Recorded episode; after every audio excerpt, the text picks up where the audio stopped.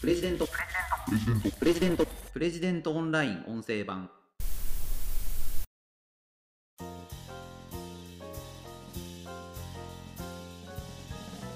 身の回りに友達は何人いらっしゃるでしょうか？プレジデントオンライン編集長の星野貴彦です。この番組はプレジデントオンラインの配信記事の周辺情報や解説をお届けしています。今回紹介する記事は誰も話せる相手がいない日本の既婚男性が次々と発症する見えない病の正体という記事です。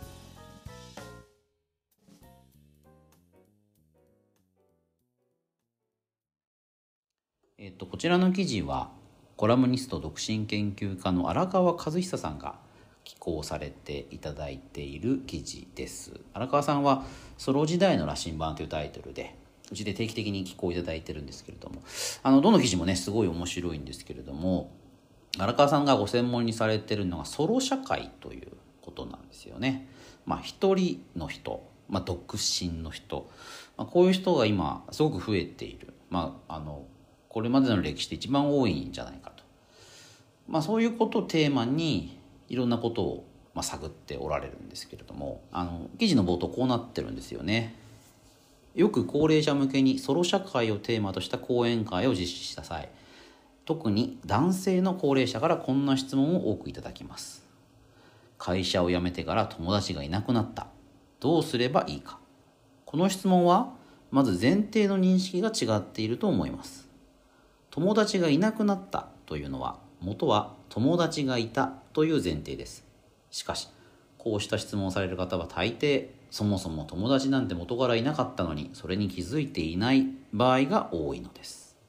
結構ねパンチがありますよね。友達がいなくなったんじゃなくてそもそも友達がいなかったでしょと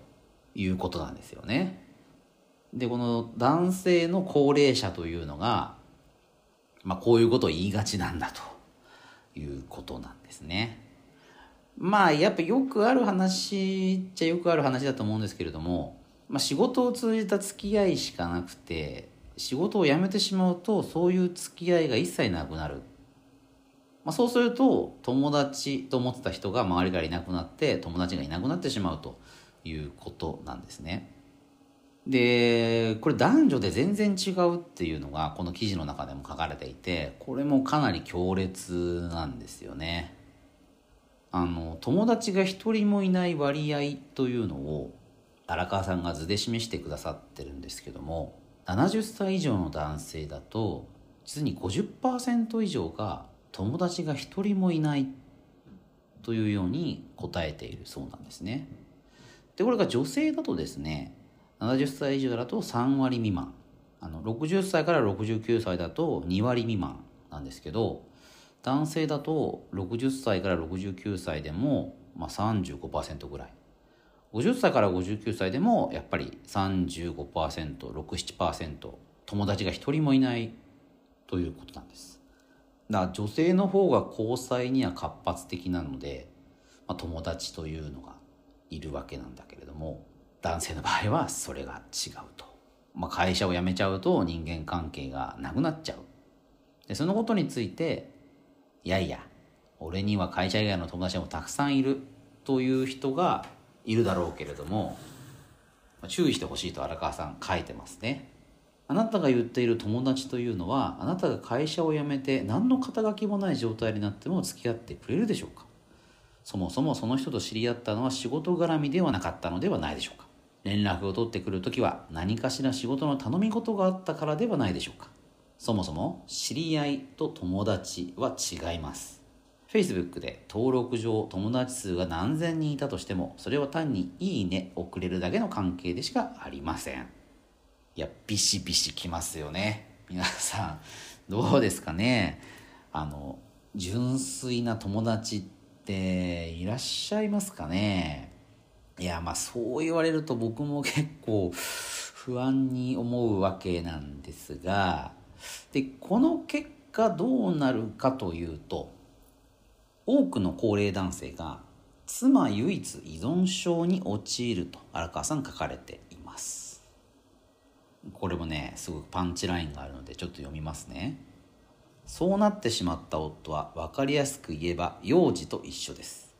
妻の買い物について行こうとするしやたらと構ってもらおうとするしちょっとでも相手にしないと不機嫌になって怒り出したりします。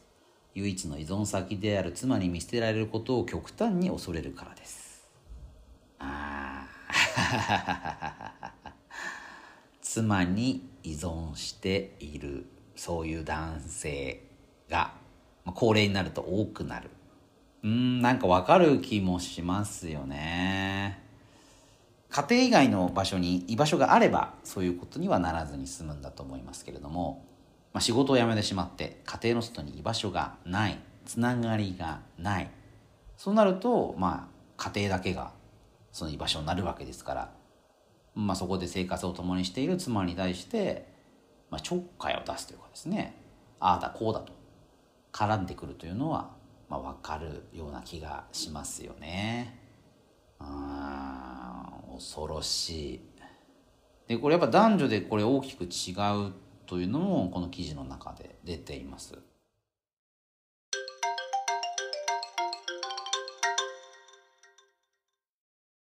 高齢男性と高齢女性の大きな違いは女性の方が人とのつながりに生きがいを感じている。まあ、これがですね調査の結果として出てると。おしゃれをして友達と交流して美味しいものを食べたり旅行をしたりしてそうしたつながりから他人からの感謝を受けることが生きがいとなってでこれは女性にとっては日常的にできる当たり前なことですけれども高齢男性にはこれができないと。じゃあどうすればいいのか。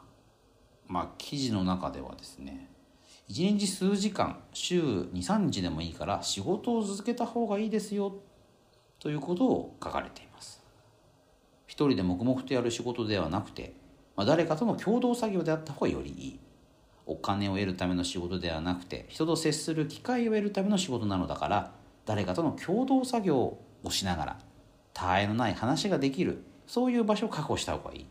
まあそう書かれているんですよね。こんな話もありますね。高齢男性がお店とか電話口でクレーマーとして大声でまくし立てるのは会話欲求を満たすはけ口として使っているからかもしれません。うん。いや結構深刻な問題ですよね。まあこれ記事の中だとスナックとかも出てきますね。スナックに通えば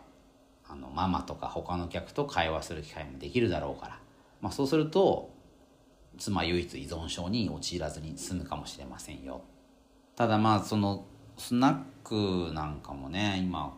コロナ禍の状況で生きづらいっていう方もいらっしゃると思いますしね。でそれ以外付き合いをどう広げていくか。仕事以外で全くゼロから友人を作る。何か目立った趣味があればいいかもしれませんけれども。そのゼロから人間関係を作る。どこかのコミュニティに飛び込む。そういう勇気がないとできないことですよね。でコミュニティに飛び込んだ時にも私は何々会社の誰々ですというふうに自分の仕事のことを紹介する人が多かったりも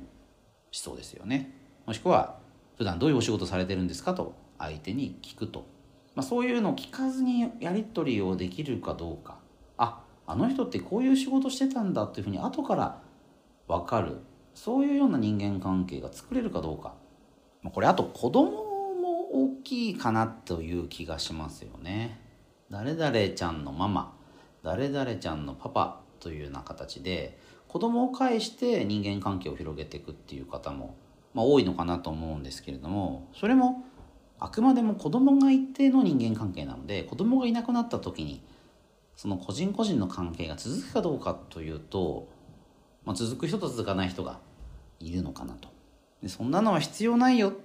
というのも分かりますが、まあ、データから見るとそういう人間関係が構築できてない人というのは幸福度も低いわけですしあの、まあ、非常に悩みが深いということが分かっているので心の健康を保つ上でも、まあ、友人の数というのはまあ、多い必要はないようですけれども、まあ、いた方がいいということかなと思いますね。いやだこれ見えない病としてるんですけれども結構ね深刻な問題なのかなという気がします。記事をぜひご覧いただければと思います。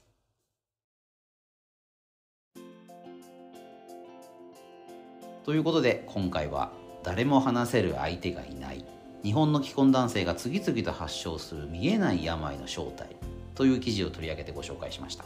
それではまた次回お会いしましょう。プレジデントオンライン編集長の星野貴彦でした。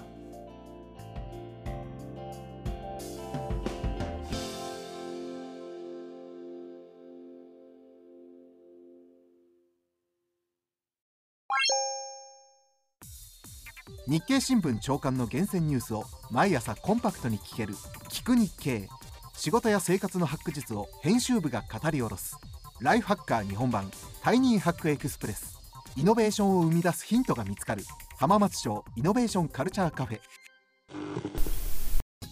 情報スキルキャリアアップ。今より一つ上のステージに行くビジネスニュースが聞き放題。オーディオブック JP